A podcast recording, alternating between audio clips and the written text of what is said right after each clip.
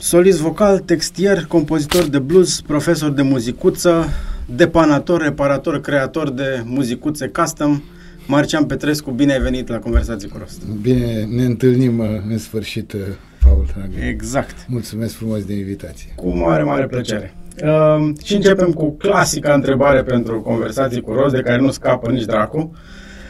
Tu cu ești? de unde sunt de pământ? Era o vorbă. De unde sunt? Eu sunt din Onești, județul Bacău. Uh,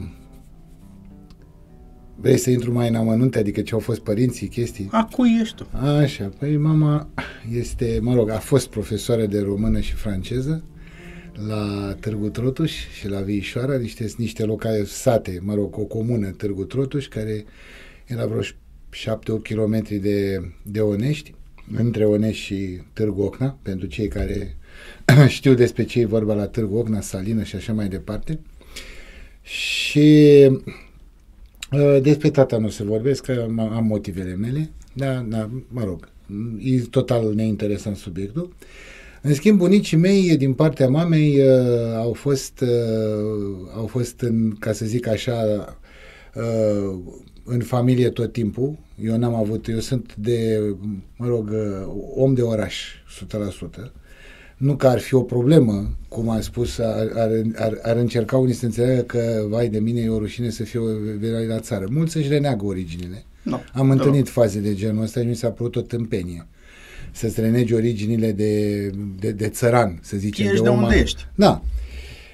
Dar pe undeva, pe de o parte, să spunem așa, mi-a lipsit sau să zicem, poate că mi-a părut rău un pic că n-am avut bunici la țară, pentru că sunt anumite aspecte ale vieții de copilărie, nu neapărat iarna pe uliță sau uh, aventurile lunăică din uh, lucrările lucreangă, dar pur și simplu uh, mi-ar fi plăcut să văd și latura respectivă, dar pentru că n-am avut rude, poate că avem ceva rude mai îndepărtate, din câte știu bunica meu uh, era de undeva de pe lângă Odobești, Așa, și acolo se pare că au avut pământ și ce o să fi întâmplat acum câțiva zeci de ani sau mă rog, așa, nu mai știu.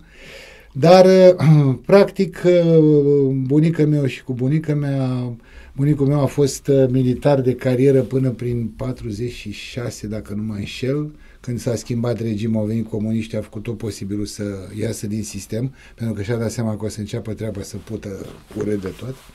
Și a fost, a lucrat la, mă rog, din ăștia, infanterie fort, ceva, geniști, chestii de genul ăsta, construcții, mă rog.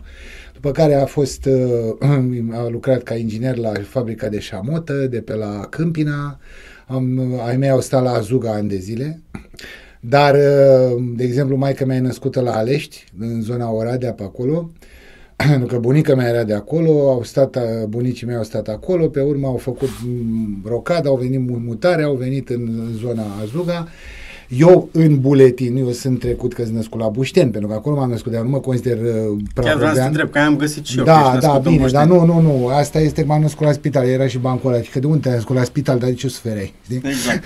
Așa, na, și Bă, cam asta a fost, uh, dar nu mă consider prahovean pentru că n-am stat, nu știu, am stat vreo două luni acolo, adică că după ce am, m-am născut... N-ai apucat bagaj. să absorbi da, cultura locală, n da, două luni. Sincer, sincer, pe undeva, nu știu, mie nu, nu știu, nu prea îmi place muntele în mod deosebit, mai ales uh, uh, că, na, adică, nu că nu-mi place, nu mi-ar place să stau într-o zonă de munte, mai gândindu-mă la câtă zăpadă e.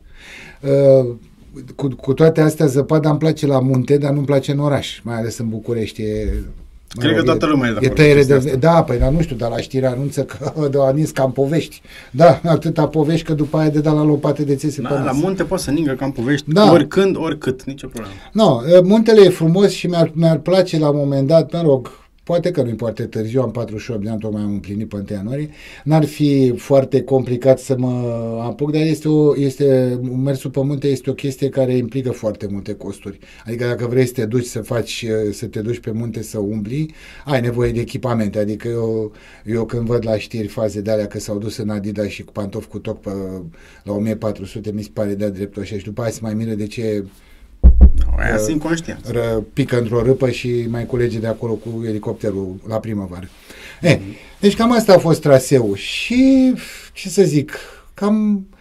Deci Oneștiu e, e orașul din care, din care practic provin și de care mă simt atașat și le, la care mă întorc din când în când uh, mă, în ultimii Uh, câți, câți au trecut? Sunt practic 19 ani aproape, da, se fac 19 ani, am intrat în al 19 an de când sunt în București. Până în 2003 am stat în Onești, după care am venit aici pentru că, din păcate, pentru cine cunoaște poate sau poate nu cunoaște istoria locală, Onești a fost un, uh, un oraș foarte înfloritor până prin uh, până prin 2000, după care, mă rog, platforma RAFO, celebru RAFO Onești, da, dacă vă mai zice ceva, Iacubov și toți aia care au avut grijă să, fie, să facă să fie bine, cu ghilimele de rigoare, și mulți alții, Onești au avut la un moment dat echipă în divizia la fotbal. Țin minte. Așa. Da, spun asta pentru cei bine, nu m-a interesat sportul ăsta absolut deloc, uh, dar Onești a rămas totdeauna și va rămâne pe veci legat de uh, câteva nume importante, primul rând Nadia Comăneci. Uh, pe care bunica mea a apucat să o cunoască în perioada de glorie. Am și niște fotografii inedite cu, cu ea din sala de, de... Asta la momentul am zis că o să le caut și poate le scola licitație pe eBay.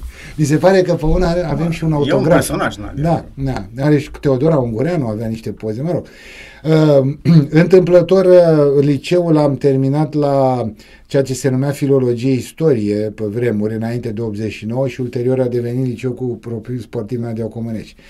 Uh, uh, ce ar mai fi de spus? Da, Loredana Groza, pe partea de muzică ușoară. Au mai fost vreo două cântărețe din zona aia, dar nu mai țin minte. Alexandra Ungureanu mai din coace și legendara de acum, Teodora Enache pe jazz.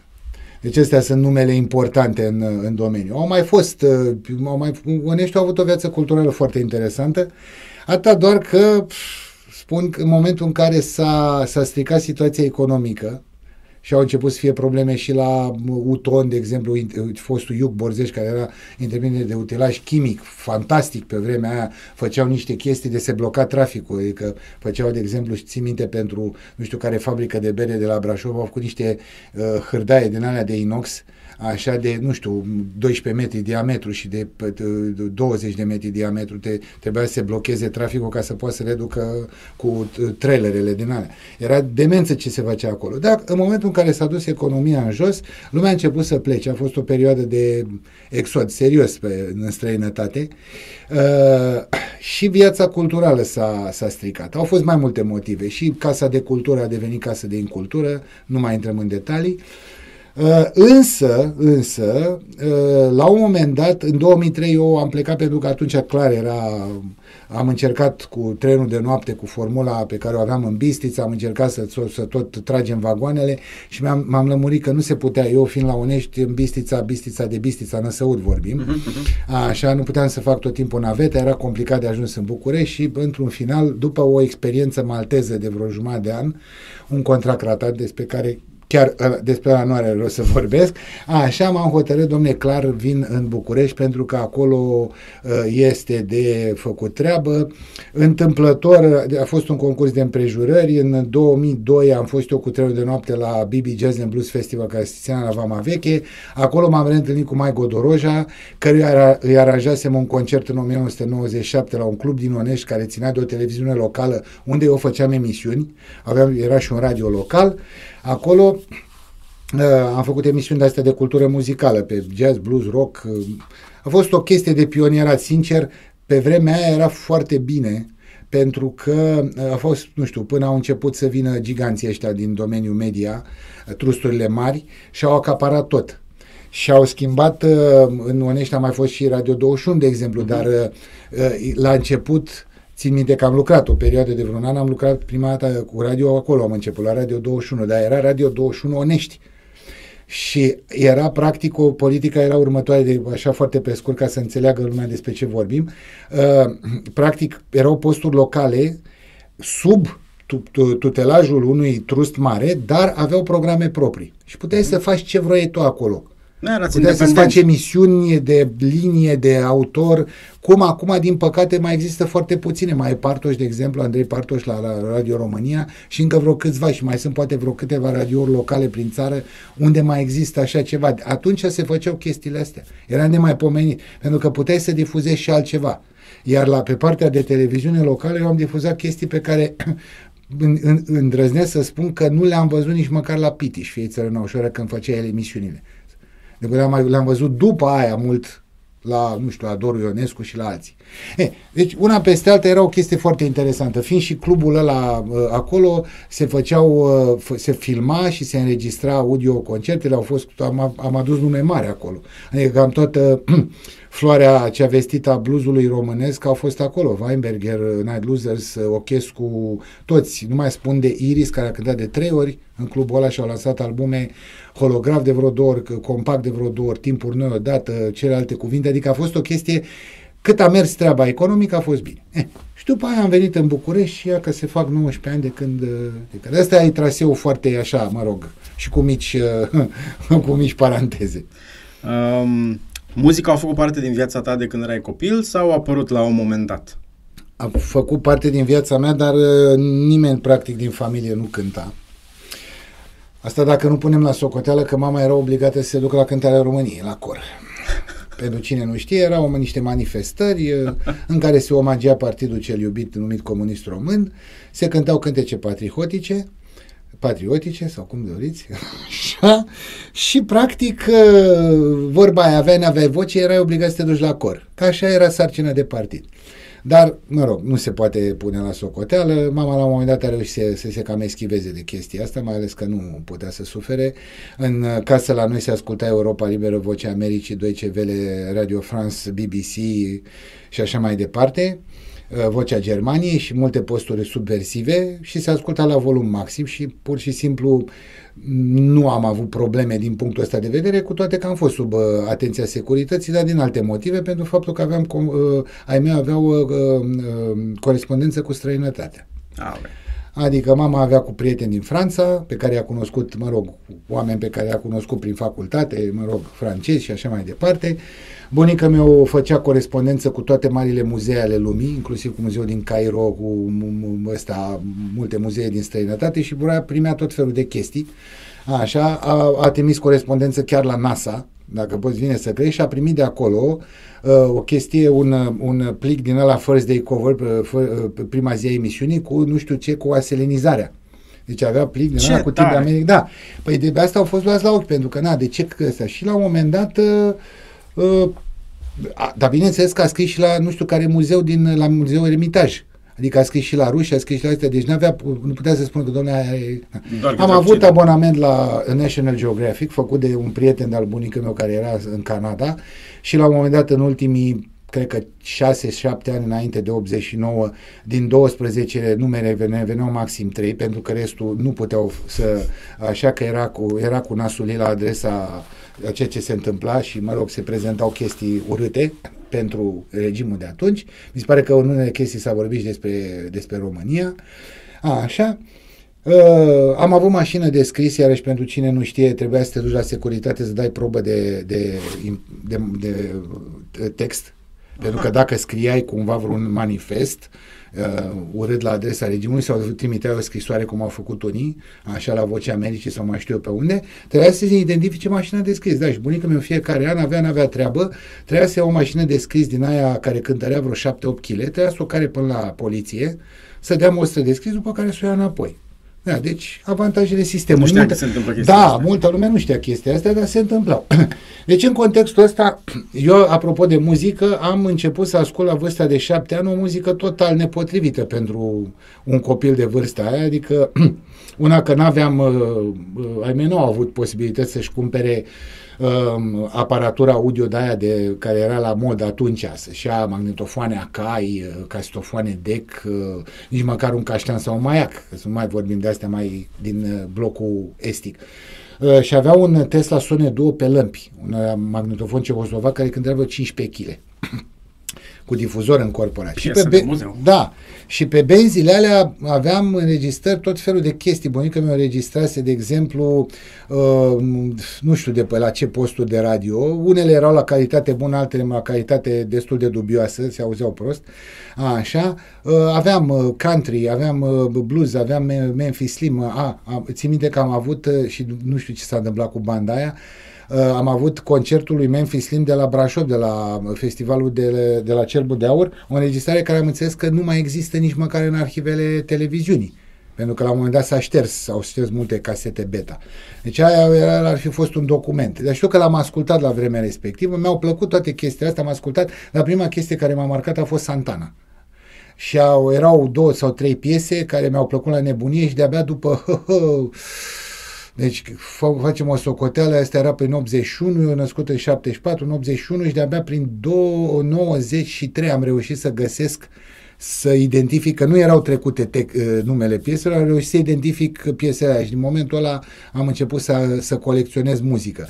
Dar până la momentul respectiv eu n-am ascultat muzică din asta, deci se cânta atunci. Nu că nu mi-ar fi plăcut, dar nu aveam acces. Care a fost piesa aia lui Santana? Uh, era de pe, da, bineînțeles că știu. Uh, erau, uh, erau așa, uh, Toussaint Louverture de pe Santana 3 din, 60, din 71, așa, era uh, uh, uh, Samba Pati de pe Abraxas și mai era o piesă care se numea, mi se pare că era Soul Sacrifice de pe primul. Nu știu, cred că le-a tras de la Cornel Chiriac din emisiune, cred cred, nu știu, nu sunt sigur.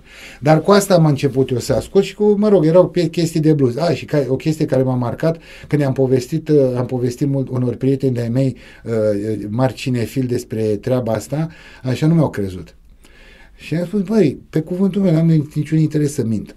Eu am, uh, înainte să văd filmele, să văd cei șapte magnifici, varianta originală, să văd filmele lui Sergio Leone, westernurile spaghetti, pentru câțiva dolari în plus, un punct de dolari, Bunul, Rău și Urâtul sau Once Upon a Time in the West, eu știam toate filmele astea, le știam pe din afară, pentru că erau, nu știu de unde a făcut rost bunica meu de așa ceva. S-or fi difuzat la un moment dat undeva, a făcut rost de bandă, de coloana audio, deci eu practic am avut toată pista audio a filmului, o aveam pe bandă. Wow. Și știam toate chestiile alea, știam muzica. Și, dar uh, nu mi-am dat, n-am făcut legătura imediat. Când uh, după Revoluție au început să apară la, la cinematograf. Erau, e adevărat că erau niște versiuni ușor trunchiate.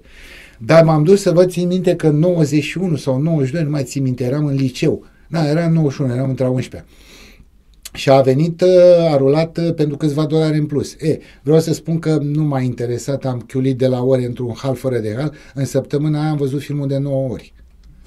Da, mă duceam la prim, și era destul de lung, mă duceam uh, la uh, primul de dimineață la matineu, după care uh, mă duceam la ore, după care mă mai duceam de încă două ore în ziua aia, sau mă rog, cum, cum se nimerea, cum aveam timp, mă duceam la film. Și pe vremea aia un bilet costa 4, 5 sau 6 lei. Încă mai erau la prețurile alea. Și am văzut filmul ăla de m-am săturat, după care le-am văzut pe celelalte.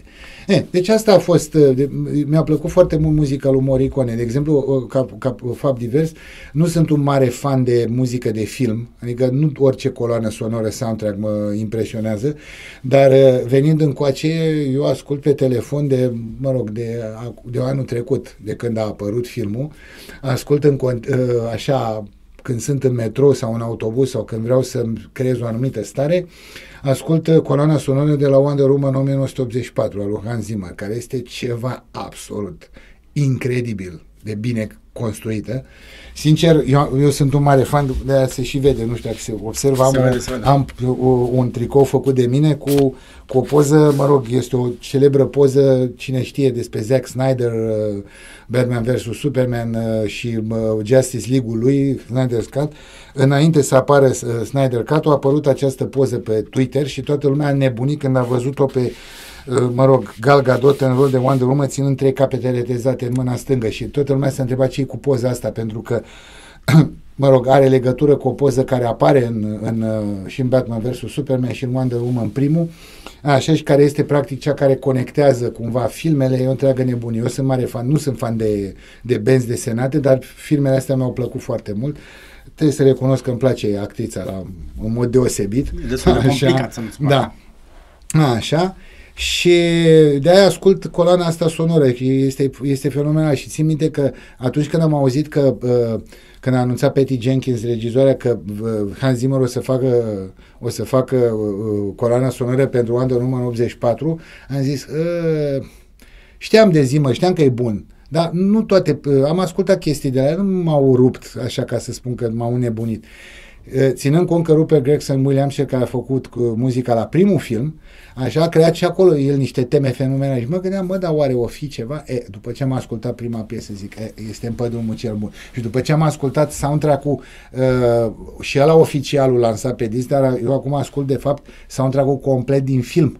Adică toată muzica de la început, sunt două ore și ceva de, de muzică. Așa, sunt mult mai interesant dezvoltate astea și pe undeva stăteam și mă gândeam, bă, cu muzicuța e cam complicat să creezi așa ceva, adică totuși trebuie să fii compozitor să poți, dar mi-ar, mi-ar fi plăcut că sunt câteva teme acolo care se duc foarte, într-o direcție foarte interesantă, dar despre asta o să vorbim un pic mai târziu când îți povestesc despre următorul album la care lucrez acum. Um, de ce muzicuța? Din toată toate posibilitățile de a Bun, Asta o să ți spun chiar pe scurt pentru că e foarte complicat subiectul. Am vrut să învăț să cânt la chitară când aveam vreo 12 ani în Onești auzisem că era un tip care știa să cânte la chitară bine, era cotat așa, un chitarist nemaipomenit și m-am dus la el, eu îl știam din vedere, știam că, că stătea în parc pe bancă și cânta la chitară, dar nu am auzit cântând blues, știi, când cânta piese de folk, de exemplu, na, Andri Popa, de-astea. Uh-huh, uh-huh. Uh, amintire cu Haiduci și așa mai departe. Piese de folk sau de ale lui Vintilă, de ale lui uh, Baniciu și așa mai departe. Și m-am dus la el și l-am întrebat, uite, aș vrea să învăț să cânt la chitară, uh, poți să mă învăț să, să cânt blues? Oh, domnule, înțeleg. Și a început să-mi cânte, fii atent, uite un blues aici. Și a început să-mi cânte uh, Holiday de la Scorpions. Și am zis, stai puțin, de asta nu-i blues. Cum adică? Păi nu e blues. Asta este o baladă rock, este o formație Scorpions. Păi bun, dar atunci ce e blues? Și am zis, stai așa puțin. Și am scos, că aveam, venisem pregătit, aveam o casetă audio, culmea, aveam casetă audio, dar nu aveam acces să o ascult. Trăsese cineva pe o casetă audio, un amic de-a meu, uh, două sau trei piese erau cu Robert Johnson, care se auzeau destul, care se auzeau destul de, de prost. Dar cu toate astea se distingea ce era acolo. Și am pus caseta asta și asta asculta vreo două minute, zice, auzi, dar câți chitariști sunt pe înregistrarea asta? Și în momentul ăla, eu care nu știam să cânt la chitară, mi-am dat seama că ceva e, e greșit în, în întrebarea lui. Și zic, cum adică câți chitariști sunt? Păi, dacă eu aud trei. Cum adică? Păi da, e unul care cântă bașii, tum, tum, tum, tum, tum, așa, pe corzile groase, unul care cântă armonie și mai e unul care face ceva cu ceva, că freacă ceva pe corzile chitarei. Zic, nu, e un singur chitarist aici, nu se poate. Păi da, îți spun eu cum e. Eu nu știu să cânt, dar spun că am văzut șmecheria. cântă cu bastea, cu degetul mare cântă și cu arătătorul cântă mersul de bas, cu degetele astea în alte ciupește corzile și are pe unul dintre degetele de la mâna stângă are un tub de metal sau de sticlă și freacă de corzi, se cheamă bottleneck. Și ăsta aici, a, pă, da, nu știu să cânt așa. Zic, în cazul ăsta, mersi frumos, nu mă interesează. Și m-am lăsat baltă ideea. Și la un moment dat, pe 96, mergeam în București, în, am fost, mă rog, mergeam destul de des, pe 93 am început să merg în București, să cumpăr muzică. Că erau celebrele casete audio care se găseau până prin 96, până a intrat în vigoare legea dreptului de autor și, mă rog, s-a pus cumva o regulă în piață, erau niște oameni la universitate, la romană, pe la Unirii, erau și magazine care vindeau, vindeau casete audio înregistrate de niște băieți care își făcuseră rapid niște SRL-uri Mi-aduc aminte că pe bulevardul ăsta, fostul Victoria Socialismului, era undeva la parterul unui bloc un studio care se numea Concord 90, care la vremea respectivă înregistra benzi casete de pe CD-uri originale. Era ceva nebunie. Te duceai acolo, bine, erau niște timp de așteptare uriași. Pentru că acum nu se făcea, multă lume nu înțelege cum e cu benzile astea și cu casetele. Înregistrarea se făcea în timp real. Nu e ca acum ei pac, țac și în două secunde ai copiat, ai făcut MP3. Nu, nu, nu, era nu. tot. Da, avea două ore un, un dublu LP, trebuia să stai două ore, să te uiți acolo, să vezi cum nivelul de înregistrare era complicat. Și mă duceam acolo, lăsam casetele mele, te duceai casetele tale sau cu banzele tale sau nu știu ce, sau aveau ei și spunea, veniți peste 10 zile să vă luați astea. Era pe la, ca la, ca la Maglavit era acolo, că câteodată nici nu avea loc să intri câte lume și aveau chestii foarte rare și noutăți, dar aveau în general chestii vechi. Și am venit odată să tot așa, între timp am reușit prin diverse subterfugi, am reușit să fac, uh, să aflu cine erau băieții ăia care registrau. Și nu mai stăteam să, că de multe ori eu veneam dimineața în București, dar erau multe chestii, erau deja antamate, veneau aia pac și scoteau, nu că scoteau de sub teșghea, dar spuneau, doamne, astea îmi pare rău, astea deja date, am aici bilețelul, trebuie să vină omul să le cumpere. Bun, și atunci am dat de oamenii respectivi și făceam liste întregi și le spuneam, uite, vreau asta, asta, asta, asta. Și pe măsură ce găseau, îmi dădeau telefon. Băi, ai 20 de casete, gata, când vii? Peste o săptămână. Urcam în tren, atunci circulau trenurile foarte bine în perioada aia, încă. Așa era un accelerat care pleca la 3 jumate dimineața din, din Onești și ajungea în București la 7 cu opriri în uh, principalele stații de pe așa, ținând cont că mergea Buzău, Ploiești, Sud București. Adică făcea o colire și toate, cu toate astea ajungea în trei ore jumate. Da?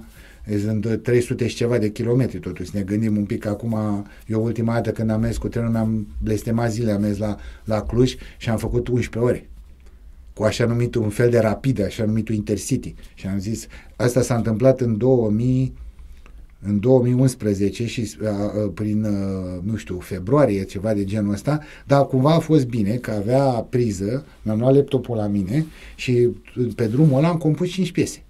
Am scris textele la 5 piese de pe albumul de scântece Ai de blues. cu folos. Da, dar oricum era odios că nu puteai să dormi, eu nu mai există banchetele alea. Când mergeam la, la București, mă urcam în mă băgam în compartiment, puneam de saga sub cap, Așa mă tindeam pe o banchetă de aia și dormeam trei ore jumate, mă trezeam în București. Adică era genial. Acum nu mai poți să mai dormi, te dor, te dor șale după un din la Mă rog, nu mai coatează.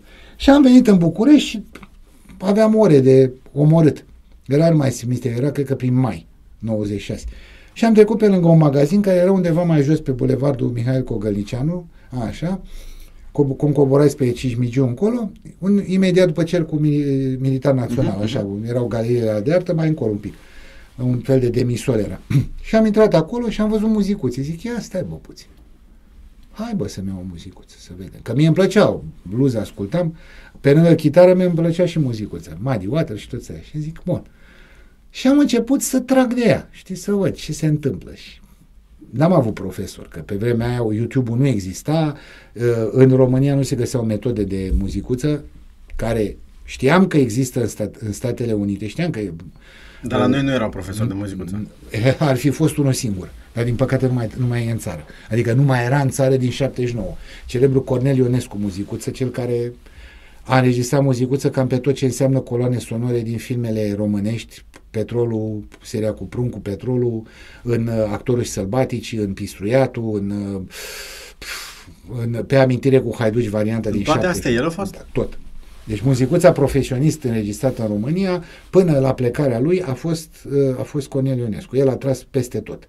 Pentru că era, domne, era foarte bun și a, de, a rămas foarte bun și după ce a plecat și a devenit și mai bun, pentru că a ajuns la un moment dat uh, și nu e o glumă pentru că am văzut referințe, el nu a câștigat niciodată campionatul la mondial de muzicuță care se face la concursul la mondial care se face la Drozingen, la Honor, dintr-un motiv foarte simplu, pentru că el s-a, mă rog, pe de o parte s-a încăpățânat să cânte muzică românească, adică a, a venit în concurs cu niște chestii, mi-a și spus, bă, sunt imposibil de cântat pe muzicuță pentru un străin. Au apărut acum niște chinezi, niște japonezi, niște asiatici în general, care cântă, de exemplu, rapsodia română și alte chestii din astea de clasică, adevărat. Le cântă pe muzicuțe, pe ansamblu sau cu muzicuță solo și orchestră. Dar nu au trăire. Ei cântă perfect, cântă perfect, dar nu se simte, execută o partitură atât. E, el cânta sârbe și hore care erau la o viteză din aia de te durea capul. Și ăștia nu înțelegeau cum de poate să cânte așa. Nu înțelegeau spiritul. Și cu toate că tehnic era genial ceea ce cânta, el n-am s-a calificat. În schimb, a făcut înregistrări și a, mă rog, a lucrat cu foarte mulți, a făcut muncă de pionierat în multe chestii. Eu am avut onoarea să-l cunosc în 2003, în, pe 4 iulie 2003. Îmi țin minte asta pentru că venisem în București și am avut uh, prima apariție uh, la emisiunea Taverna, care se făcea atunci. Uh-huh. Eh, și atunci, în, până să mă întâlnesc cu el, am, m-am dus, m-am întâlnit la Green Hours cu el și am stat de vorbă patru ore. patru ori am stat de vorbă cu el, după care ne-am mai văzut, acum mai vorbim la telefon. Din păcate, mă rog, Cornel Ionescu are o problemă cu, nu că este împotriva tehnologiei moderne, dar el are o problemă cu e mail cu astea că, mă rog, zice că îi se sparg conturile, na, mă rog, fiecare om cu păsărelele lui. Da, e păcat pentru că i-am și spus, bă, totuși, tu nu mai întinerești și e păcat că lumea nu te știe. În România multă lume habar n-are de tine. Adică tu n-ai lăsat niciun disc solo, pe coroanele sonore nu scrie, adică în, la un film, seri, un film, la final pe credit, acolo nu scrie cine cântă, habar n-are lumea de chestiile astea. Multă lume nu știe, de exemplu, că tu ești pe amintire cu Haiducea lui Valisterian, doar că le-am spus eu, eu am, am, l-am promovat și am pomenit numele de nenumărate ori, pentru că merită. E, deci asta spuneam, dacă ar fi fost Cornel Ionescu în România, dumne, făceam pe naima, așa, pe dracu un patru și mă duceam la București să iau lecții cu el. E foarte complicat. Eu am crezut că muzicuța fiind un instrument, un instrument micuț, nu am dus întâmplător în an, Așa, fiind un instrument atât de neînsemnat, am crezut că e foarte simplu să înveți față de chitară unde trebuie să sincronizezi, coordonezi două, două mâini, 10 degete, nu e ușor. Și m-am gândit că e mai simplu cu muzicuța, dar mi-am dat seama că e mult mai complicat pentru că, de fapt, nu, în primul rând, că nu vezi ce faci. Trebuie să simți, este o coloană sonoră. Ă, ca paranteză, muzicuța este singurul instrument prin care se respiră. Deci nu doar sufli și aspiri.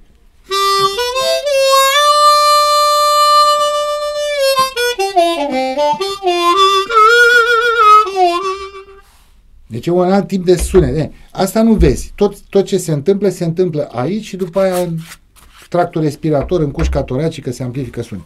Eh, dacă aveam metode, măcar alea câte erau la vremea respectivă, nu mai vorbim de ce e acum. Acum vorba aia să fii, scuze-mi expresia, bocciu complet și tot înțelegi ceva. Baza. Uh, dar nu se găseau și era foarte complicat că până prin 2007 când a intrat România în Uniunea Europeană și sistemul bancar de securitate bancară s-a aliniat cu standardele alea și cardurile românești au început să fie acceptate la cumpărături, uh-huh. era foarte complicat să faci cumpărături de pe site-uri din uh, străinătate, mai ales din America și spun asta pentru că am încercat eu să fac și erau multe care nu, în primul rând că nu vreau să aibă de-a face cu țările din Europa de Est și dacă nu aveai card, multe nu acceptau, de exemplu, PayPal, ă, ăsta, Western Union. Cu mare greutate am găsit eu un magazin în Statele Unite, la un moment dat, unde mi-am luat niște muzicuțe de care chiar aveam nevoie.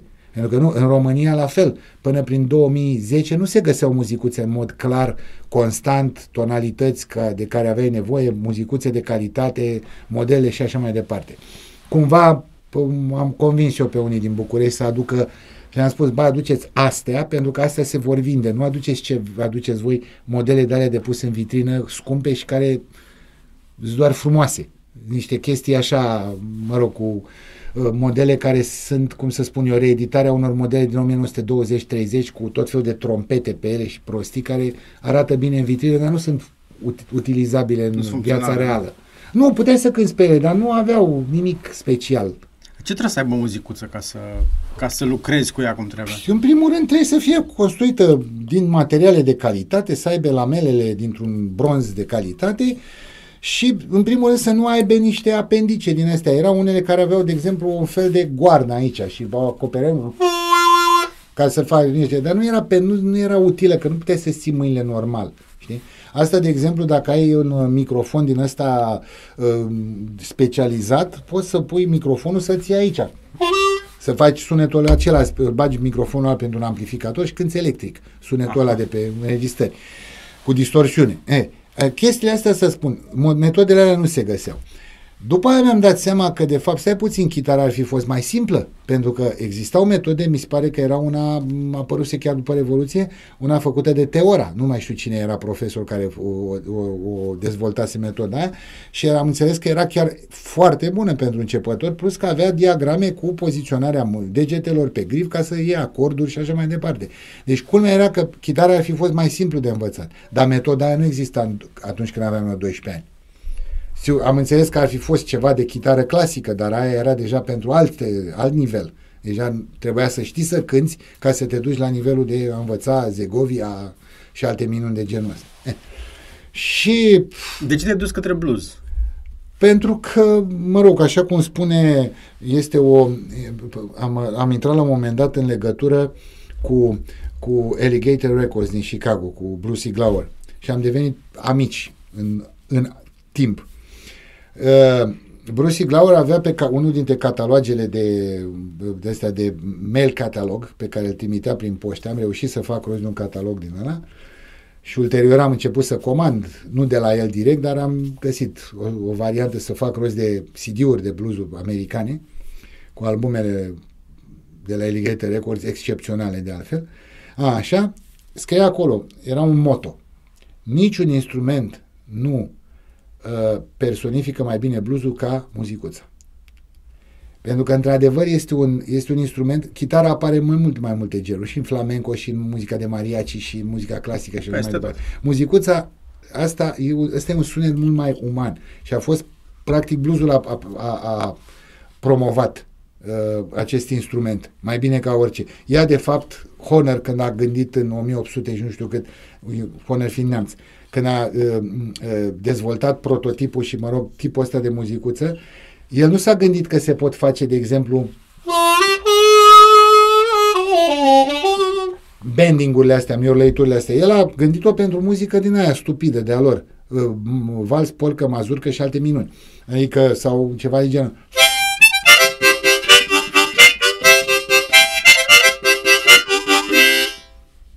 În niciun caz nu s-a gândit la așa ceva. E, culmea, am aflat o chestie acum vreo câțiva ani, că Honor în momentul când a, a auzit că se pot scoate niște note în plus, el a, el a spus așa, păi înseamnă că designul e prost, dar eu altul nu mai fac. El a crezut că e o greșeală de design, pentru că el nu și-a închipuit că se pot face asta, el nu, nu, nu știau. Negrii americani au descoperit faza asta, e căutând niște note care erau specifice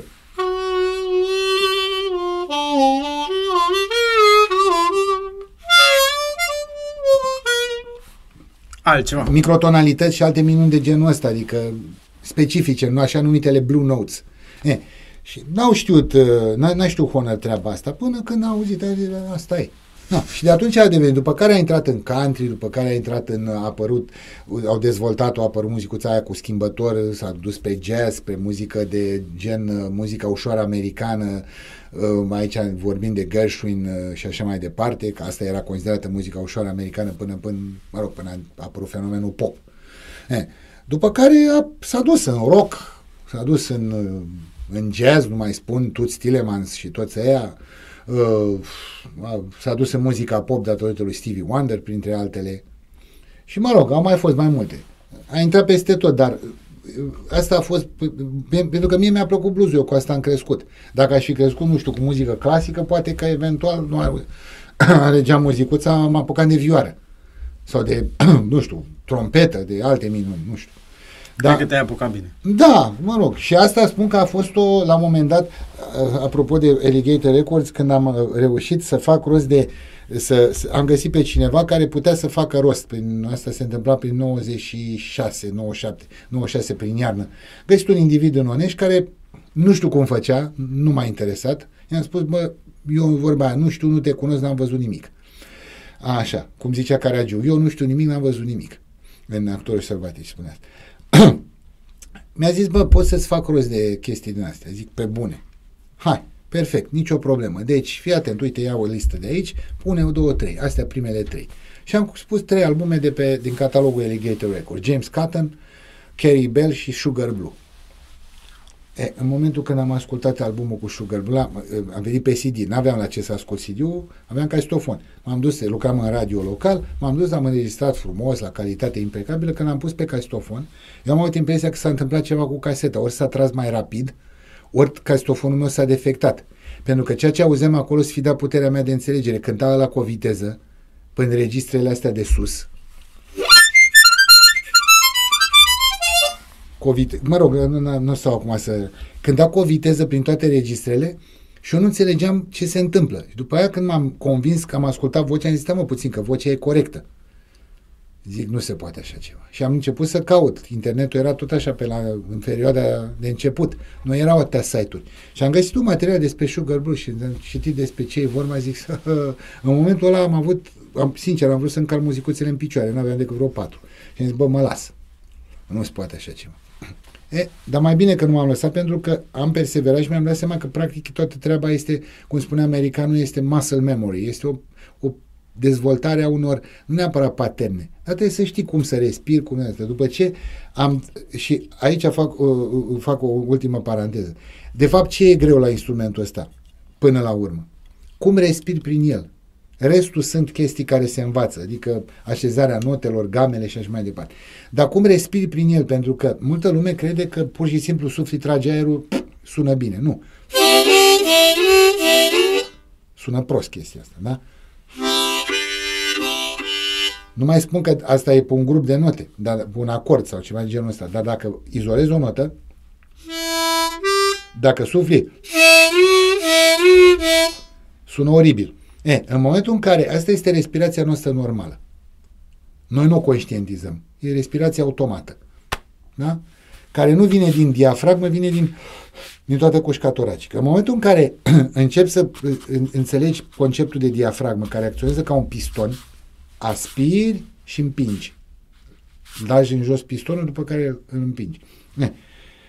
Atunci sunetul se schimbă de la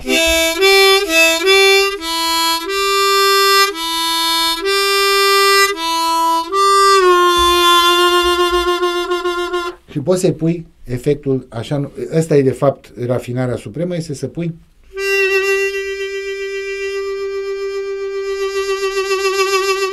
să pui vibratul. După care vin tremolul de palmă, wow, wow și alte minuni sau vibratul de deci asta este de fapt cea mai complicată treabă, să înțelegi, îi trebuie practic să reînveți să respiri. Și multă lume nu înțelege chestia asta și treaba asta de fapt este cel mai, uh, aspectul ăsta este cel mai important uh, uh, sau, și cel mai complicat pas uh, peste care trebuie să trec, obstacol, peste care trebuie să trec atunci când am un elev la muzicuță. Trebuie să explic să înțeleagă chestia asta. În momentul în care depășește problema respirației, după aia restul, se, restul e foarte simplu. Trebuie doar un pic de lucru, adică le-am spus multora, bă, nu te apuci acum să crezi că dacă repezi 10 minute pe săptămână, eventual cu o oră înainte să vii la, la următoarea lecție, o să înveți ceva. Nu spun acum să faci cum am făcut eu, că eu repe ajunsesem obsedat, mai ales după ce n-am ascultat pe Sugar Boy, ajunsesem obsedat și repetam 8 ore, 10 ore pe zi. Aveam... Ca să ajungi la un anumit nivel de maestrie, trebuie să te duci. Păi nu, dar eu căutam, eu căutam răspunsul. Unde este sunetul ăla? Pentru că mă, mă turba de cap. Mai era o problemă. Casetofonul la care ascultam avea, uh, unele casete erau, uh, nu știu dacă al meu era reglat perfect ca turație, dar unele casete erau înregistrate din capul locului la o turație mai mare sau mai mică. Și când puneai pe casetofon, eu știam, găsisem o, undeva o, o, o notiță pe internet și spune, de exemplu, că piesa Help Me a lui Sonny Boy Williamson este în sol. Și o auzeam și nu se potrivea nicio notă din ce aveam eu pe asta, nu se potrivea pentru că ea era, mi se pare că era în, în fa diez sau ceva de genul ăsta, într-o altă tonalitate. Și nu suna nimic, nu se potriveau notele. Și eu căutam ca disperatul și nu înțelegeam ce se întâmplă. Și m-am dus la un amic de-a meu care era, care era chitarist la un restaurant și mi-a explicat la băi, trebuie să-ți faci rost de un casetofon, să te duci la un electronist să spună un uh, potențiometru pe el ca să-ți regleze turația motorului. Dar trebuie să faci rost în același timp de două chestii. Deja era complicat rău. Trebuie să faci rost să se registreze cineva o casetă cu casetofonul ăla să-ți înregistreze o casetă de pe un, cu un sunet cu nota la la frecvența de 440 de Hz, laude pe diapazon laud de bază, laud din da, da. octava de mijloc a pianului, cel care se ia ca referință când se acordează. Da? Uh, notele, mă rog, majoritatea instrumentelor se acordează la 440 de Hz. De acolo se pornește. E, și cu un aparat numit tuner. Uh, anumite instrumente se acordează cu diapazonul, sunt mai complicate. De exemplu, pianele ale acustice se acordează și cu aparat ăla, dar și cu diapazon. Și de aia acordorii de piane lucrează la un pian din ala, un Steinway, de exemplu, lucrează câteva ore și nu gata mai multe zile, de exemplu, ca să-l pregătească pentru un concert de clasică. Mă rog, e foarte complicat. E, și am zis, bă, trebuie să te duci să-ți faci jos de la, după care să găsești pe cineva, un claviaturist, să-ți dea nota aia, să-ți o țină 10 minute, de exemplu, să o programeze să-ți cânte, tu să înregistrezi de aia și după aia să-ți faci rost și tu de un tuner să vezi dacă aparatul tău este reglat perfect. Pentru că după aia tu poți să faci următoarea șmecherie, că el, chitaristul mi-a explicat, băi, eu așa scot solourile. Știu, iau ăla, pun și după care dau turația mai încet și știu, de exemplu, că am coborât din nota, dacă piesa în solo, cobor, nu știu, în, uh, în mi, două tonuri mai jos o dau. Și atunci pot să o, e mai încet, pot să găsesc notele, după care încep să o cânt din ce în ce mai repede în tonalitatea originală.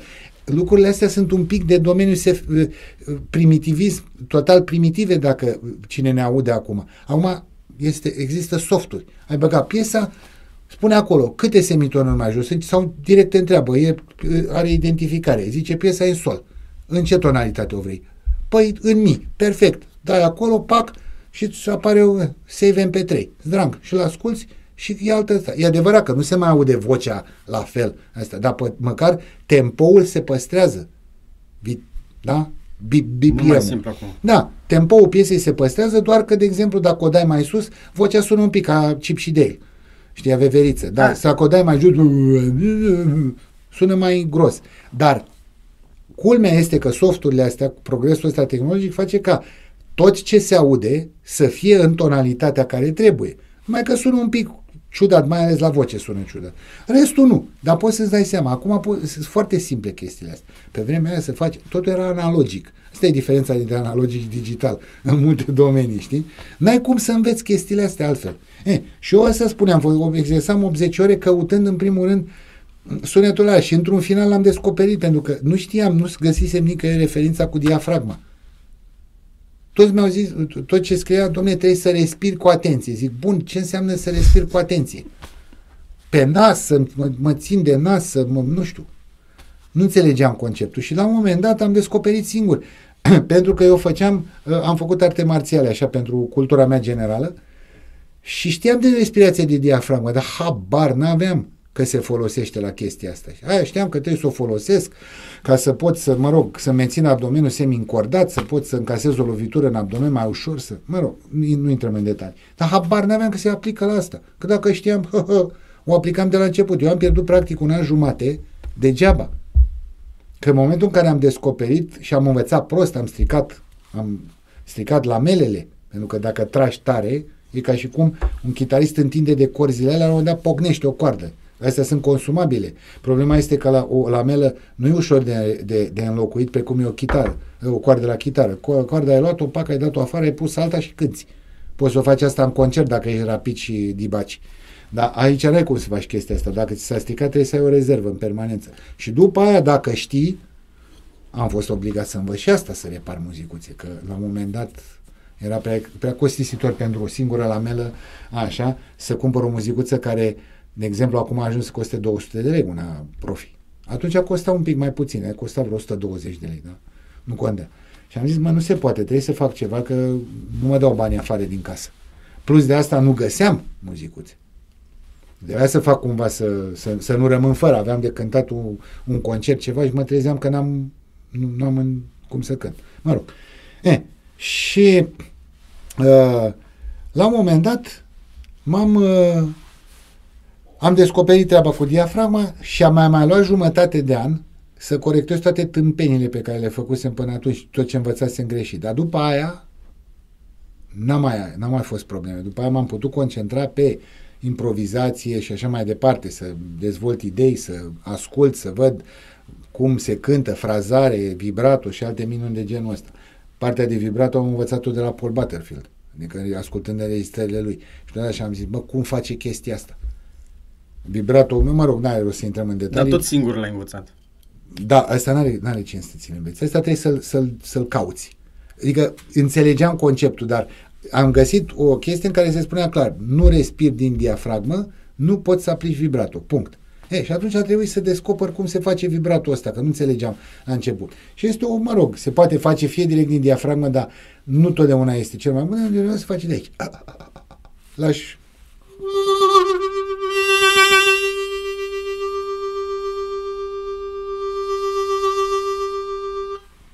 asta, asta mi l-am...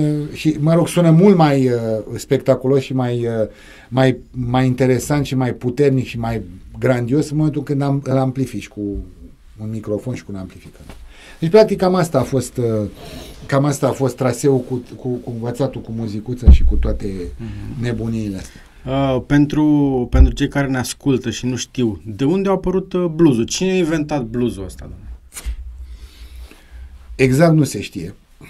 Uh, mă rog, un titlu oarecum uh, aiurea pe care îl are, nu spun că nu e important, a existat un tip numit William Christopher Handy, la un moment dat, prin 1900 și nu știu cât, pe la începutul secolului 20, el e considerat părintele bluesului uh, oarecum, în sensul că de fapt el a făcut altceva.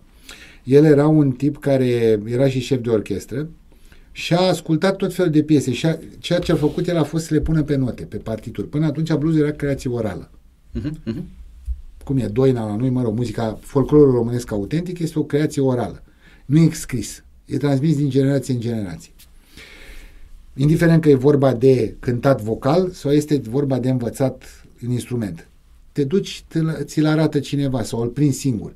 Nu existau metode. Marea majoritate a, a, a, a instrumentiștilor din, din mediul rural, așa, nu știu să citească partituri. Învață pur și simplu. Potrivesc sunetul. Da.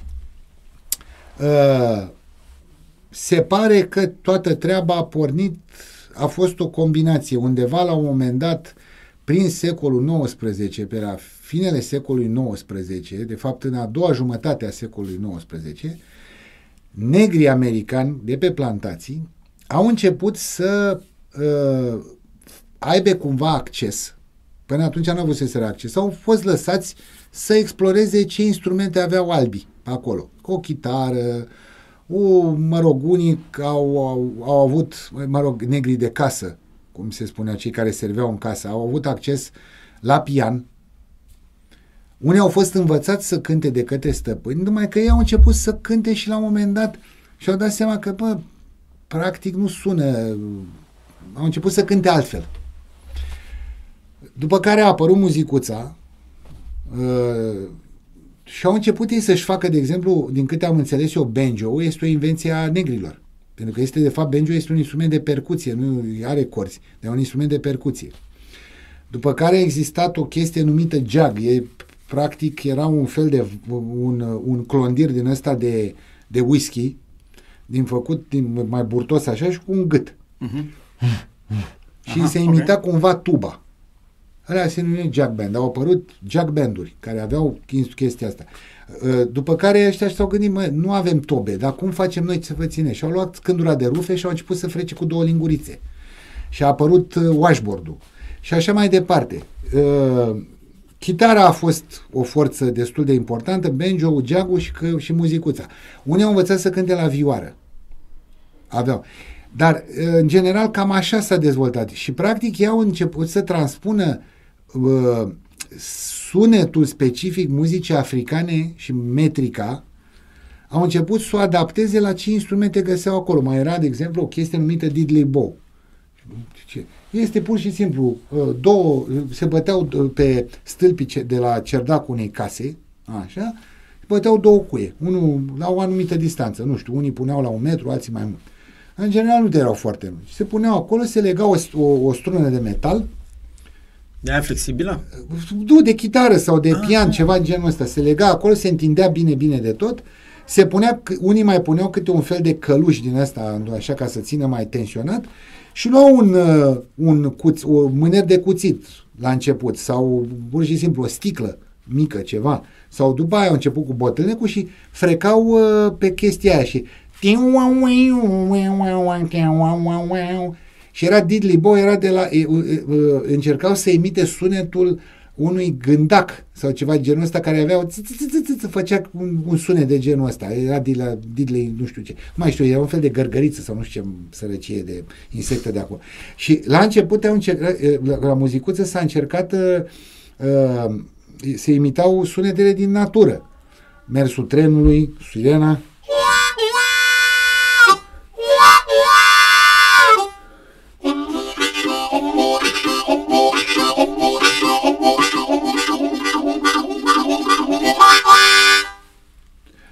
imitație, f- imitau, uh, as- eu nu știu să cânt așa ceva pentru că, sincer, e un domeniu care nu m-a, nu, la care nu m-am băgat.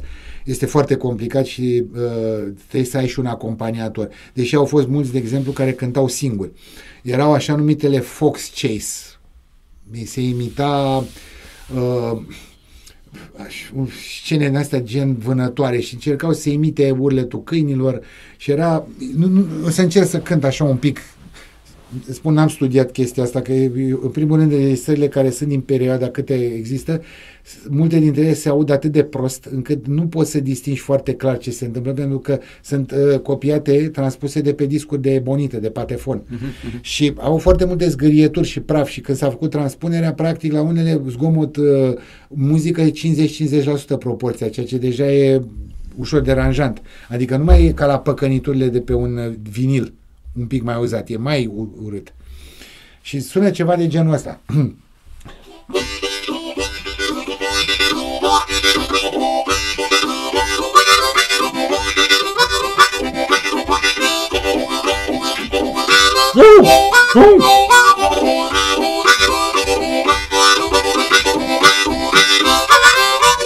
Ceva de genul ăsta. Sonny Terry era nemaipomenit la faze de astea, putea să țină și 5-6 minute ținea și cânta în variantă. E, e, o, e, o, șme- e o, uh, cum să spun eu, e o artă ușor uitată. În general, eu nu m-am identificat cu asta pentru că este exact uh, motivul pentru care eu nu cânt muzică populară românească, folclor românesc, că nu am bagajul și nici uh, gena în structura genetică nu am cultura aia, așa că nu pot să cânt așa ceva. Eu m-am orientat pe bluesul modern și spre alt tip de improvizație, adică mai rural, cea mai, să zic, rurală uh, manieră de interpretare, așa, vine de la Sonny Boy Williamson Rice Miller, ăla care a cântat cu Yardbirds. De acolo am învățat, dar ăla este deja ultramodern în comparație cu aia de la începutul secolului, știi? Adică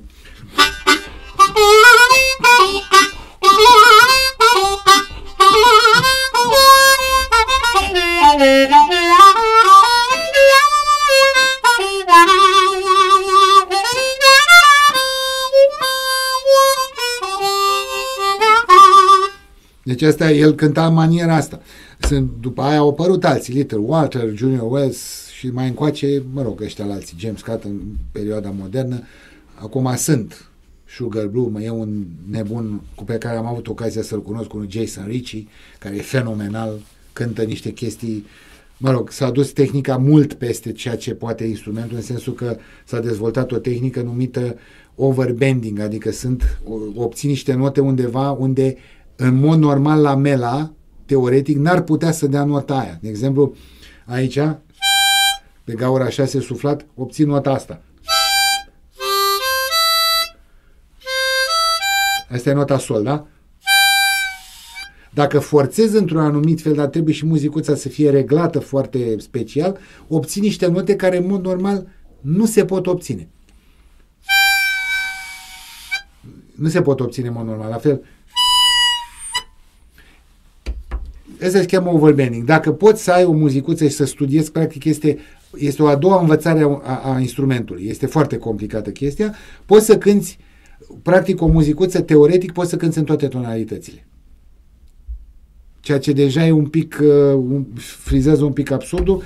Asta a fost o, te- este o treabă inventată de un, uh, de un american numit Howard Levy, Așa, a inventat-o, a descoperit-o prin 71 treaba asta, cu totul întâmplător. Nici el n-a știut că se pot face chestiile astea. Așa, și uh, omul, uh, este, el este pianist de jazz, de fapt. Dar uh, a apucat și de muzicuță, era curios. Și la un moment dat a descoperit fazele astea. Și după aia s-a, s-a ultra specializat și din datorită lui a apărut o întreagă generație de, de muzicuțiști care cântă preponderent în maniera asta. Jason Ricci este unul dintre ei, dar el, el este pe blues în general și blues rock, funk din astea. Howard Levy, s-a, că el poate să cânte aproape orice. Are, de exemplu, un concert pentru muzicuță diatonică din asta și orchestră sinfonică. Și cântă tot felul de nebunii, dar e scrisă special pentru tipul ăsta de instrument. Dar... Care e, care e piesa de blues care te-a făcut să sari de pe scaun și zici, băi, eu asta vreau să cânt? Uh, stai să mă gândesc. Uh, Da, mă rog, e o, este o piesă de... O, sunt multe, dar cea care... Cea pe care am auzit-o, culmea, am auzit-o înainte să ascult albumul ăla lui Sugar Blue, de care spuneam. La un moment dat, prin 96... Nu, în 95, înainte să găsesc, să mă apuc de muzicuță, la un moment dat am găsit o compilație, am luat o compilație de astea Modern Harmonica Master sau ceva de genul ăsta, nu mai știu minte cum se numea, și era o înregistrare cu Sugar Blue. era, culmea, o piesă care era apăruse cu un an înainte pe un disc tot la Alligator Records. Și era, era o piesă care se numea I Ain't Got You și am aflat de fapt că piesa era a lui Billy Boy Arnold, un tip de până anii 50. Ăsta o cânta într-o cu totul și cu totul altă manieră. Era ceva tot așa, sfida absurdul, ceea ce auzeam acolo. Și felul în care o cânta, așa, a, m-a, m-a șocat și am zis, bă, vreau neapărat să... Am zis, asta este ceva incredibil. Și după ce am pus, pus mâna pe CD și am ascultat și restul chestiilor, e, faza este că cu Sugar Blue am avut ocazia să mă cunosc în 2007, adică eu de fapt sunt vinovatul pentru faptul că a venit în România. M-am ocupat, am, a fost o obsesie de-a mea, cu totul și cu totul întâmplător, am reușit eu prin 98-99 să intru în legătură cu el, scriind găsind undeva o postare, nu mai știu, pe un forum de muzicuțe, și mai zicea, ăsta e adresa lui de e-mail al lui Sugar Boo. Zic, a, da, bine. Și am zis, bun, hai, am trimis un e-mail, am spus, am scris așa echivalentul a vreo două pagini, patru, și am spus, domnule, din România cu tare, nu știu ce, îmi place, așa, și zic că uh, ți-am ascultat albumele, nu știu ce, mi-a plăcut foarte mult și am trezit după vreo două, trei luni, mi-am trezit cu un răspuns. A, cu tare sunt sugar, bă, vai, mulțumesc frumos, că n-am fost niciodată prin estul Europei, dar mi-ar place să ajung. Și la un moment dat, când s-a deschis uh, piața, să mă rog, uh, uh, în, după, în 2007 s-a întâmplat asta, uh, tocmai citisem pe internet că a apărut, că lansa un nou album. Zic, opa, zic, am făcut, deja erau cardurile așa, am făcut comandă, la el direct pe site, am primit albumul, mi-a plăcut la nebunie, zic, bun. Uh, și văd acolo o nouă adresă. Și zic, ia stai, ia stai mă puțin. Ia să-i scriu un e-mail. Am vorbit între timp cu niște prieteni de-ai mei, zic, mă, aș vrea să-l aduc pe ăsta în România. Și voi ce ziceți? Păi, nu știu, vorbește cu el, hai că încercăm să facem cumva, să nu știu ce. Vă zicem pe cineva în București, un patron unui club, nu o să-i dau numele, care zice, bă, da, mă bag, da, nu știu ce, pun banii cu tare, perfect. Și atunci am avut curajul să sun, l-am sunat, adică să, să dau e-mail. Am vorbit, am cunoscut-o pe, mă rog, cea care urma să-i devină soție și am descoperit că omul stătea foarte mult în Italia, la Milano. Pentru că se avea o, avea o relație cu o italiancă, care era basista trupei lui. Și am des, discutat cu, uh, cu ea, am vorbit după aia la telefon, după aia am vorbit și cu el la telefon și am zis, băi, uite, uite, uite, așa, așa, așa, vreau să-mi trimiteți, uite, aș vrea să te aduc în România, voi acum unde ești? Păi sunt în Europa. A, păi bun, deci înseamnă că faceți turnee și prin Europa, da. Păi călătorim cu un camper din asta și putem să venim, avem și instrumente la noi, avem tot. O, zic, perfect. Bun, trimiteți-mi un e-mail cu niște condiții. Și mi-a zis, păi uite, avem în principiu, vrem să facem în uh, noiembrie 2007, vrem să facem un traseu cam, care să cuprindă Ungaria, Polonia, mă rog, Serbia, mi se pare, nu mai știu pe unde au fost. Zic, bun, hai să vedem. Și am zis, bă, măcar fac unul în București. Și am început să caut niște sponsori, mă rog. Inițial a fost o întreagă mizerie ca, mă rog, la recomandarea unor amici de-a mea am scris la niște firme mari de tot, de băuturi și alte meniu, care, în pe, care în perioada respectivă aveau bugete serioase de sponsorizări pentru chestiile astea. Și mă rog, băieții de la marketing erau niște puști, de-abia le, își, niște cunoscători. își șterseseră alea de la nas. A, așa, și mi-au dat răspunsul, păi, dar eu n-am auzit de asta. Păi da, bun, dar nu trebuie să auzi tu, eu îți propun să faci asta. Am făcut o prezentare în care am spus, domnule, omul are două gremiuri, ce vrei mai mult de atât. A cântat, uite, cu ăștia, cu ăștia, cu ăștia, cu ăștia. Noi n-am auzit de Bine. Zic, bun, păi atunci cum facem? Și atunci am vorbit cu cu tipul ăsta, ăsta inițial a zis, da, bun, așa, l-am sunat pe ăsta, am rezolvat București, hai să vedem.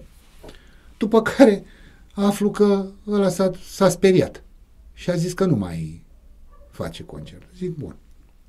Ce facem? Între timp, un bun prieten de-a meu, care a făcut, ur, practic cu acest concert a început o serie de concerte care s-au făcut în București la vreo cafe și vreo câte alte câteva locuri. S-a numit seria Blue Moods. Ioan Big, dacă ai auzit de el. Nu, mă, rog. nu. mă rog. Omul vine din, mă rog, a lucrat în agenții mari de publicitate, advertising, Leo Burnett și așa mai departe. Dar f- mare m, cunoscător, colecționar de muzică, un erudit, cu prieteni și cu cunoștințe și a zis, bă, uite, fac eu chestia asta. Zic, bă, dar sigur? Da. Bun, am bătut palma, am zis, bun, Bucureștiul rămâne pe hartă, a, așa, am stabilit, s-a făcut la Spice Club pe Victorie, primul concert. Brusc, a auzit, nu știu cum, telefonul fără fir. A auzit un tip din Buzău, care știam că avea un club acolo. Zic, bă, am, și era, înce- se juca și el cu muzicuța. Bă, Marcian, am auzit că așa. Bă, vreau să-l aducem și la Buzău. Bă, tu vorbești serios? Da, păi uite, i-am trimis mail, ăsta e bugetul, ăsta sunt condiții. Da, facem fără probleme. Bun. Mai să fie. Da. După care, m-a, după care am zis, băi, astea mă puțin. Astea erau datele astea, zic, da, astea, bă, în definitiv, băi, ăștia au o pauză, zic. Am sunat, un, pe, am sunat pe cineva de la Timișoara. Și am spus, bă, uite, așa, așa, așa. Ăla când a auzit a nebunit, da, facem nicio problemă. Și brusc erau trei în România. Și traseul a fost așa, Timișoara, Buzău, București. Buzău era al treilea. L-am întrebat pe ăsta, bă, ai o problemă că nu e Bu- Bu- Bucureștiul primul? Nu, mă, nu, lasă să fie bine. Și am făcut trei. După care m-a sunat, am primit un telefon, a rămas prost. Am primit un telefon de la Doru Ionescu, de la celebrul realizator de emisiuni de la TVR. Și zice, bă, Marciane, fii atent, e un tip la, la, la Piatra Neamț. Zic, da, știi? E un tip la Piatra Neamț care vrea să facă și el concerte. Zic, bun, perfect. Și mă pune în legătură cu ăla, ăla zice, am, am spus, da, domnule, facem nicio problemă, uitați, astea sunt buni dar trebuie să depuneți un avans clar, pentru că altfel nu discutăm. Am făcut toate cele necesare și el a făcut și la Brașov, la, Buc- la Piatra Neamț și la Brașov. După care eu m-am enervat și am zis, este mă puțin, că mai e un oraș pe hartă în zona aia. Și am sunat la, am sunat la celebrul club Diesel din Cluj, unde mă cunoșteam cu patronul, cu Mircea Butean. Și am zis, uite Mircea, care e treaba? Uite așa, așa, așa, așa. O, dar bineînțeles, dar de ce nu mai Cum sunam să nu mai veniți la devreme? Cluj? Nu, facem și la Cluj. Când am auzit că e vorba de asta, zic, bă, eu am cântat cu trenul de noapte în deschiderea tuturor concertelor. Și ăsta, spune, a rămas șocat ăsta când a auzit că are șase concerte în România, a rămas interzis. Zic, băi, cum dracu ai, bă, așa ai reușit să faci chestia asta? Păi nu mă întreba, pur și simplu s-a întâmplat. A fost greu până la primul. Da. Deci a avut în 2007 șase concerte, în 2008 am făcut am făcut tot șase, nu, am făcut cinci. Ba nu, tot șase au fost. Tot șase au fost pentru că n-a- s-a mai făcut, s-a făcut Piatra Neamț, dar nu s-a făcut uh, Brașov, în schimb s-a făcut la Galați. A apărut un tip în Galați cu care s-a făcut. După aia, în 2009, am făcut doar două sau trei, nu mai știu cum au fost. Nu, două au fost, că n-au avut altfel cum. Așa și după aia am mai venit în 2012, după care n-am mai avut cum, că au fost alte chestii, a avut foarte mult, a găsit o piață foarte bună în Asia și a cântat foarte mult pe acolo, adică zona Hong Kong, mă rog, Japonia și așa mai departe, a găsit, na, ăia sunt foarte mari uh, iubitori de așa ceva, a găsit acolo, a, a găsit niște variante de astea cu vase de croazieră care organizau croaziere de blues, Așa, și mă rog, deocamdată urmează să încerc să mai aduc din nou, pentru că el între timp a scos albume și a fost treaba. Deci asta a fost chestia și după aia, mă rog, a venit dar urmarea acestei uh, relații, în 2008, Sugar Blue, când a venit în România, a venit cu trei zile înainte în București și am, a apărut pe poveștile bluesului. Am făcut piesa aia. Uh, Iubirea ta e ca un cancer. După care, în 2009, a venit Charlie Musselwhite, adus de amicul meu Big la sugestia mea cumva. I-am zis, bă, dacă poți să aduci pe, pe Charlie Musselwhite în Europa, să nu ratezi chestia asta, că nu știu a doua oară când te mai întâlnești cu... Totuși omul e în vârstă, nu că de-abia se mai ține, dar totuși e în vârstă și ajunge greu în, în Europa. Și a făcut cu Charlie Musselwhite, de pentru care cu Charlie Musselwhite am, am făcut uh, colaborare care a apărut pe Descântece de Blues. Două piese chiar. și tot așa, după care l-a adus în 2010, l-a adus pe Rick Estrin, amicul meu. Am cântat în deschidere. Pac, am legat o prietenie nemaipomenită cu el. Am făcut interviu atunci la Radio Links, dacă zice uh-huh, ceva. Așa. Am făcut interviu cu el. Și cu Charlie am făcut interviu de altfel. Și am legat o prietenie fantastică cu Rick Estrin și în, în 2018 pe ăsta, pe, uite, pe discul ăsta, pe Drifting Blues, am, i-am propus să facem o piesă, să, să revizităm o piesă de-a lui. Așa sună să, să revizităm o piesă de-a lui, o, o compoziție din 93 pe care a stat-o pe un album din 1993, care, o piesă care se cheamă Sure Seems Strange. Și am zis, mai să o cântăm asta. Zice, bă, dar n-am mai cântat piesa aia, eu n-am cântat piesa aia după ce am înregistrat-o, n-am cred că am cântat-o de două live. Păi, dar de ce? Bă, pur și simplu e complicat, e o piesă dificilă, e cu muzicuță cromatică, trebuie un anumit sunet. Mă rog, e complicat. Zic, bă, da, hai să o facem împreună, zic. Bun. L-am convins, am înregistrat și practic la 25 de ani după ce a făcut el înregistrarea, a apărut piesa pe albumul ăsta din 2018. E, și asta spun că s-au le- sunt, da, a fost o chestie dacă mi-ar fi spus cineva mie în 96 că o să ajung în 2007 când cu Sugar Blue pe aceeași scenă și după aia să mai fac și înregistrări cu el, ziceam că ori a băut mult, ori a fumat ceva greșit, dar uite că, cum spunea, e o replică celebră în, în, în, în a fost odată în America, în filmul ăla Once Upon a Time in America, Burt Young, uh-huh, în scena când se cunoaște cu, cu ăștia, cu mafioții evrei, Burt Young stă la aceeași masă cu Joe Pesci și la un moment dat zice Life is funny than shit. Remember this. Exact așa s-a întâmplat și la mine. Deci e... Chiar vreau să te întreb dacă ai cântat pe scenă cu un titan al bluesului uite, și uite, în timp ce cânți, te uiți la el și zici, mă, dă dracu. Uite da, mi s-a întâmplat. Mi s-a întâmplat cu toți ăștia. Mi s-a întâmplat, de exemplu, când am cântat uh, când am cântat cu uh, cu Billy Branch în The Sons of Blues în 2016 la Tulcea uh, și am cântat două piese, chiar una în timpul show-ului și una la BIS și a fost incredibil. Uh, după care în același an, în mai știu, noiembrie sau nu știu când a fost concertul ăla, am cântat uh, întâmplător m-au invitat să cânt. Eu cântasem, uh, a fost la sala Palatului Blues Brothers cu doi din membrii originali, cu Lou Marini, saxofonistul și cu Steve Cropper, chitaristul. Dar la voce și la muzicuță era un tip foarte bun, unul dintre cei mai buni din America, Rob Paparozzi, un muzicuțist fenomenal și care cântă foarte bine și cu vocea și care a, e session musician și a cântat și multe proiecte. A fost și cu Blood, Sweat and Tears o perioadă. Și noi am, eu am fost invitat de către Canaf, Iulian Canaf, să cânt cu trupa lui în deschiderea lor. Și culmea este că ăsta, Pavarozzi zice, băi, fii atent, hai să facem o chestie. O să cântăm Sweet Home Chicago, eu m-am săturat de piesa aia. Așa cântă tu cu muzicuță și eu cânt doar voce. Adică vorbești serios? Da, perfect. și am cântat cu Blues Brothers în timpul show-ului. Nu la final, în timpul show-ului. Da. Uh, și am stat chiar aproape de, de, de Lou Marini, unde stătea pachetul de suflături. A fost nemaipomenit. După care, în 2019, am avut ocazia, pe albumul ăsta, am o prelucrare după o piesă a lui, uh, a lui uh, Kenny Neal care se numește The Sun I Never Knew. Este una dintre cele mai, mă rog, grave piese din bluesul modern. Și Kenny Neal e unul dintre favoriții mei. El cântă și cu muzicuța, dar e un, mă rog, el cântă și cu chitară și cu muzicuța și un textier foarte bun, un compozitor foarte bun.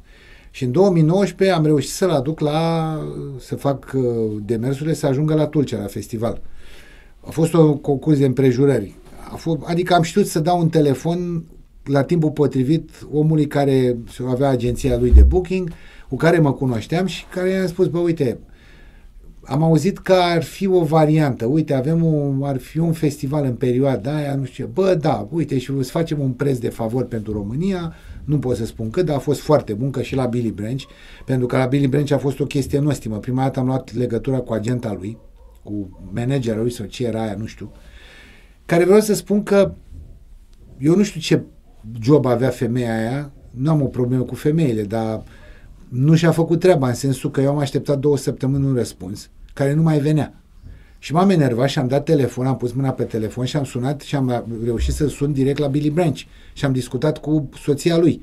Și am spus, doamna Roza, uitați care e situația. Eu am vorbit cu Madeleine asta, managera voastră, i-am trimis de asta nu știu ce și eu de două săptămâni aștept un răspuns. Aoleu! Bun, trimite mail-ul și mă, ne uităm împreună, mă uit cu Billy și așa. Și mi-a răspuns în două ore mi-a dat răspunsul. Păi, dar bineînțeles că facem. Hai, uite, așa, așa, așa, așa. Deci aia nu și-a făcut treaba. De pentru care au și renunțat la ea. Că am provocat concedierea de persoane, am sorry, e dar business is business, știi cum e. Eh, de asta spun și am vorbit cu ăsta, cu, cu agentul lui, lui Kenny Neal Și a, s-a, s-a, uh, apărut, a venit Kenny Nil să cânte cu gașca lui de american, deci nu cu vreo trupă de asta făcută.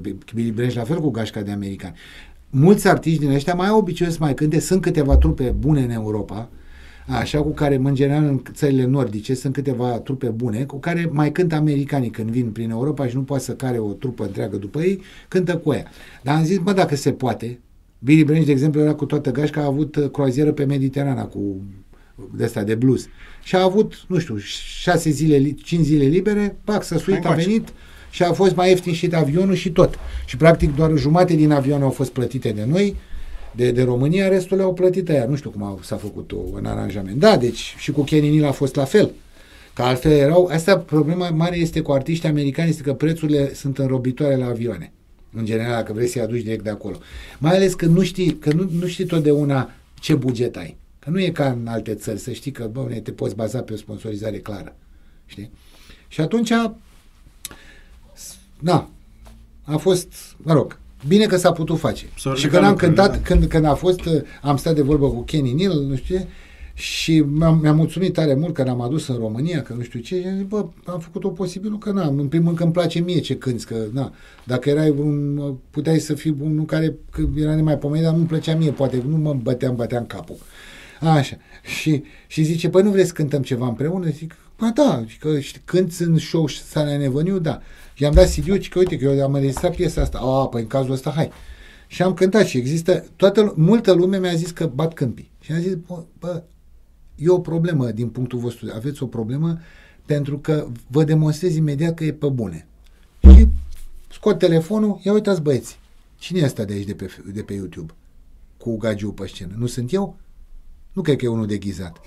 Și aveți, uite, Billy Branch, uite, Kenny Neal, uite, Charlie Mazerway. Dacă nu mă credeți, nu mă credeți. Deci, că, ce, adică, unii oameni nu știu cum, ce sistem de gândire au, nu mă laud aiurea. Faptele vorbesc și există dovezi. Dar, nu știu, poate că au avut oameni, unii oameni au avut experiențe din astea, gen, o fi spus unul că, nu știu, e prieten cu regina Anglii. Da, îți vine mai greu să crezi că un, unul vecinul tău de la etajul 4 e prieten cu regina Anglii. Păi da, poate chiar e. Am mai ales S-ar putea să nu... În zilele astea în care YouTube-ul e rege și găsești totul acolo. Da, dar unii într-adevăr poate au fi avut experiențe din astea, poate că și-au luat țepe din astea grave, au fi promis pus unul ceva și nu s-a... Na. Și atunci nu mai cred pe nimeni, nici mă vorba aia, nici dacă te vorba aia. Uh, mi-a mai spus mie cineva că e prieten cu...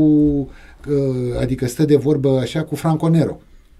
Și am zis, bă, nu te contrazic. Până așa, și la un moment dat, nu te contrazic, posibil, da, că Franco Nero nu, totuși nu e Robert De Niro, să, Franco Nero a venit în România de multe ori. Așa. Și m-am convins că într-adevăr așa e, dar nu i-am cerut dovezi. I-am spus, bă, posibil, bravo ție, dacă te, te cunoști cu el, hă, perfect. Și mi-a arătat, într-adevăr, uite, mă, uite, m-am întâlnit, stat de vorbă, uite aici cu el, ce. Ăsta fiind un mare erudit, amicul ăsta meu, fiind un mare erudit în, în westernul spaghetti. E specializat pe treaba asta uh-huh, și, uh-huh. și nu numai ale lui Leone, alt, multe. Așa. Și foarte mișto. Da, deci există, dar în momentul în care eu nu sunt genul de om, pentru ce să vorbesc prostit, să mă lau că am făcut ceva și după aia să fiu prins cu, este ca și cu mizerile alea, știi, plagiatele din lucrările diplomale Bă, până la urmă minciuna are picioare scurte, știi? Nu, mă la, ce, la ce lucrezi acum? La un album care se va numi Mai mult decât blues. Și se va fi mai mult decât blues pentru că o să fie o combinație interesantă. O să fie blues, dar o să fie uh, două cover-uri după Mircea Vintilă. O să fac uh, pe Corso și Popanan.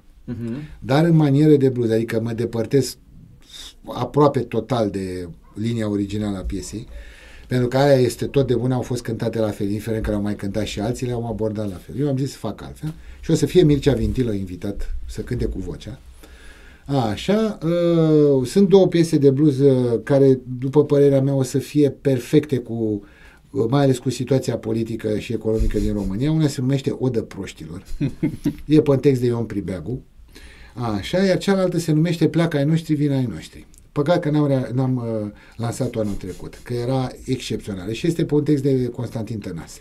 Și când și o să iasă? Este, dacă toate lucrurile merg bine, eu vreau ca cel târziu la finele lui mai albumul să fie gata, pentru că vreau să încep să-l, să-l promovez în general la ce concerte o să fie la festivalul în vară, uh-huh. în special la Brezoi și la la unde o să se mai poată.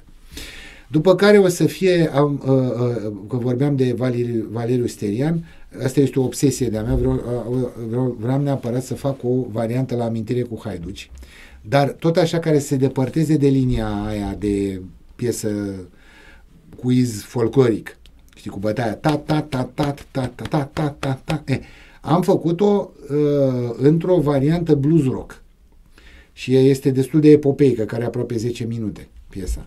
I-am mai scris două strofe în plus, pentru că doar două strofe și un refren nu puteam să le lungesc așa. Eu nu vreau nici să trag, dar este o, o chestie interesantă, are o ușoară, ușoară notă psihedelică în maniera de construcție de improvizație. Pe piesa aia o să, o să am, o să l-am invitat pe Rareș Totu la chitară, cu care de mult am lucrat albumul de scântece de blues, tot albumul cu el, dar tot căutam o, o ocazie să-l invit din nou și o să-l invit să, să cânte el cu chitara. A, așa. Și piesa o să aibă o chestie interesantă că practic se va deschide și se va închide cu un citat din în maniera originală a piesei. Deci se va face o trecere după aia. Dar ăla va fi cumva, ăla vor fi cumva ecourile. Știi? Ecoul din trecut și ecoul din viitor. Iar prezentul e piesa în sine. Uh-huh, știi? Uh-huh. O să fie o chestie interesantă. Aia este, o, este, este, o să fie o piesă foarte complicat de mixat de produs, pentru că e, vreau să fie ceva aparte.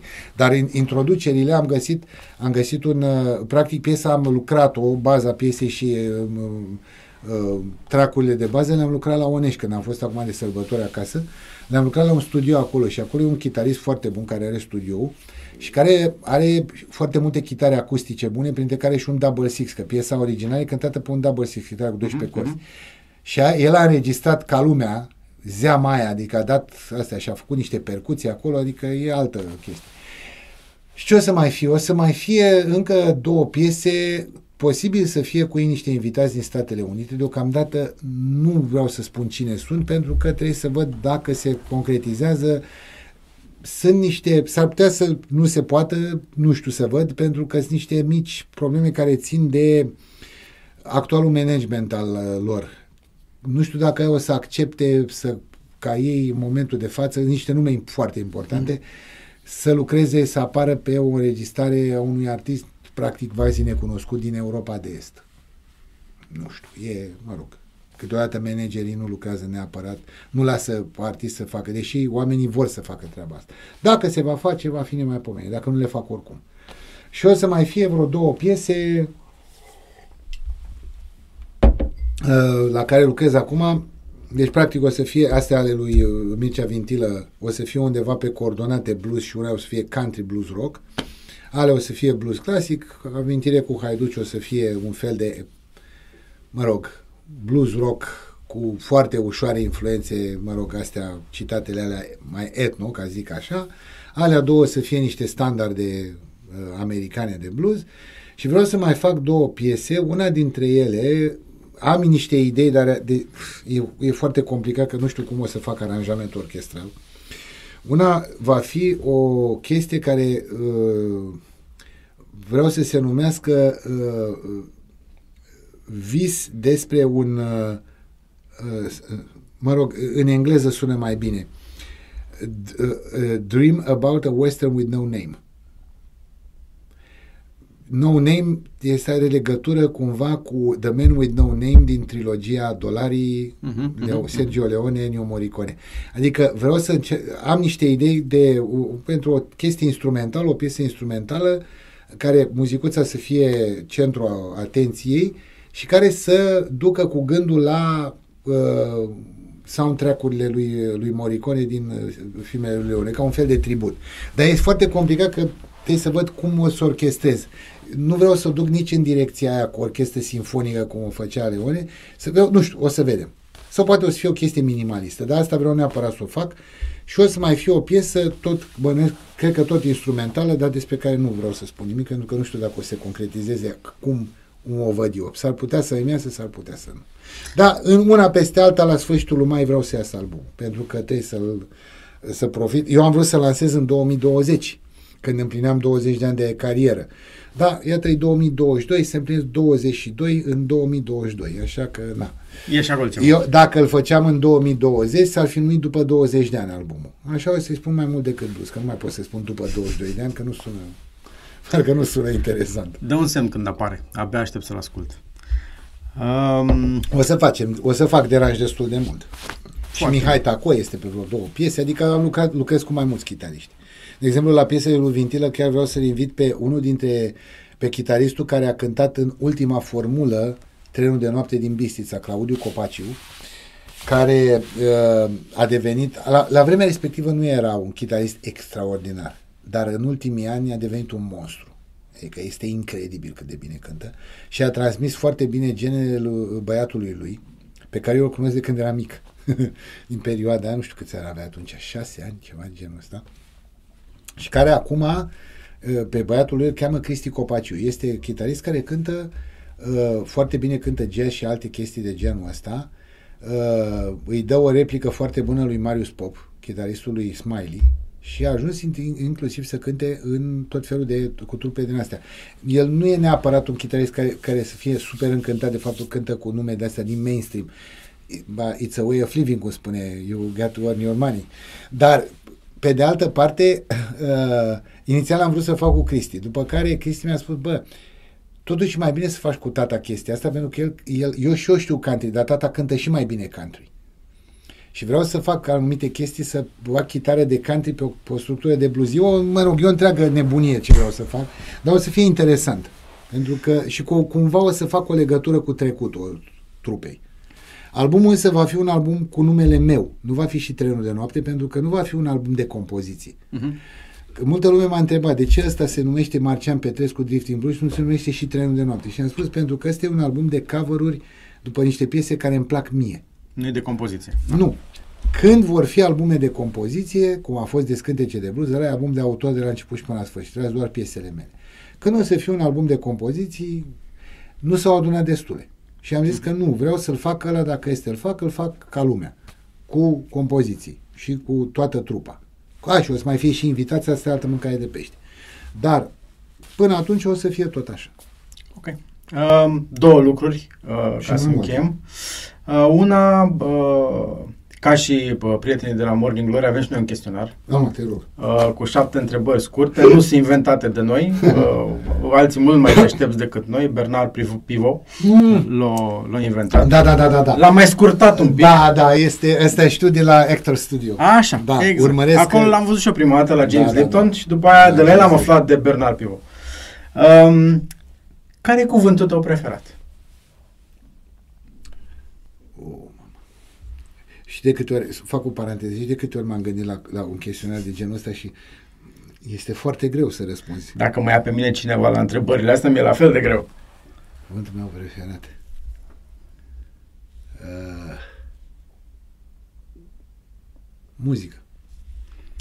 Cuvântul pe care îl urăști sau care nu-ți place deloc. Obligativitate. Sunetul preferat.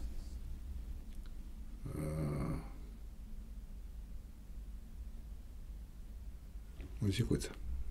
De muzicuță. Sunetul pe care îl urăști.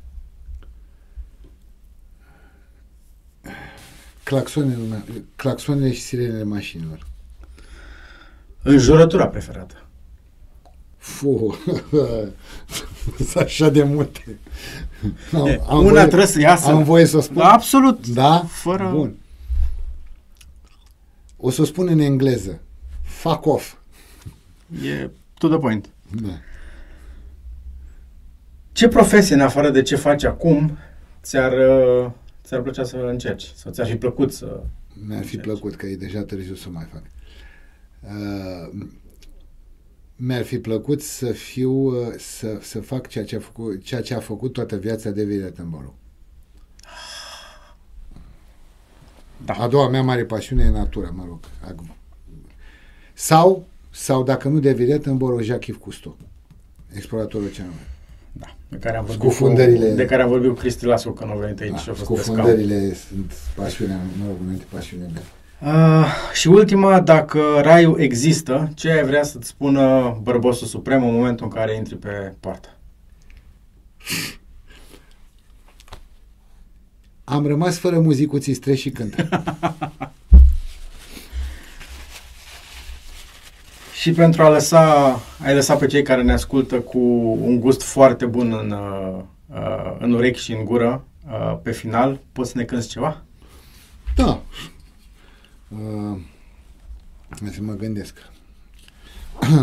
A, să, o să cânt ceva instrumental, că n-are e mai complicat și cu vocea și cu muzicuța. Thank you.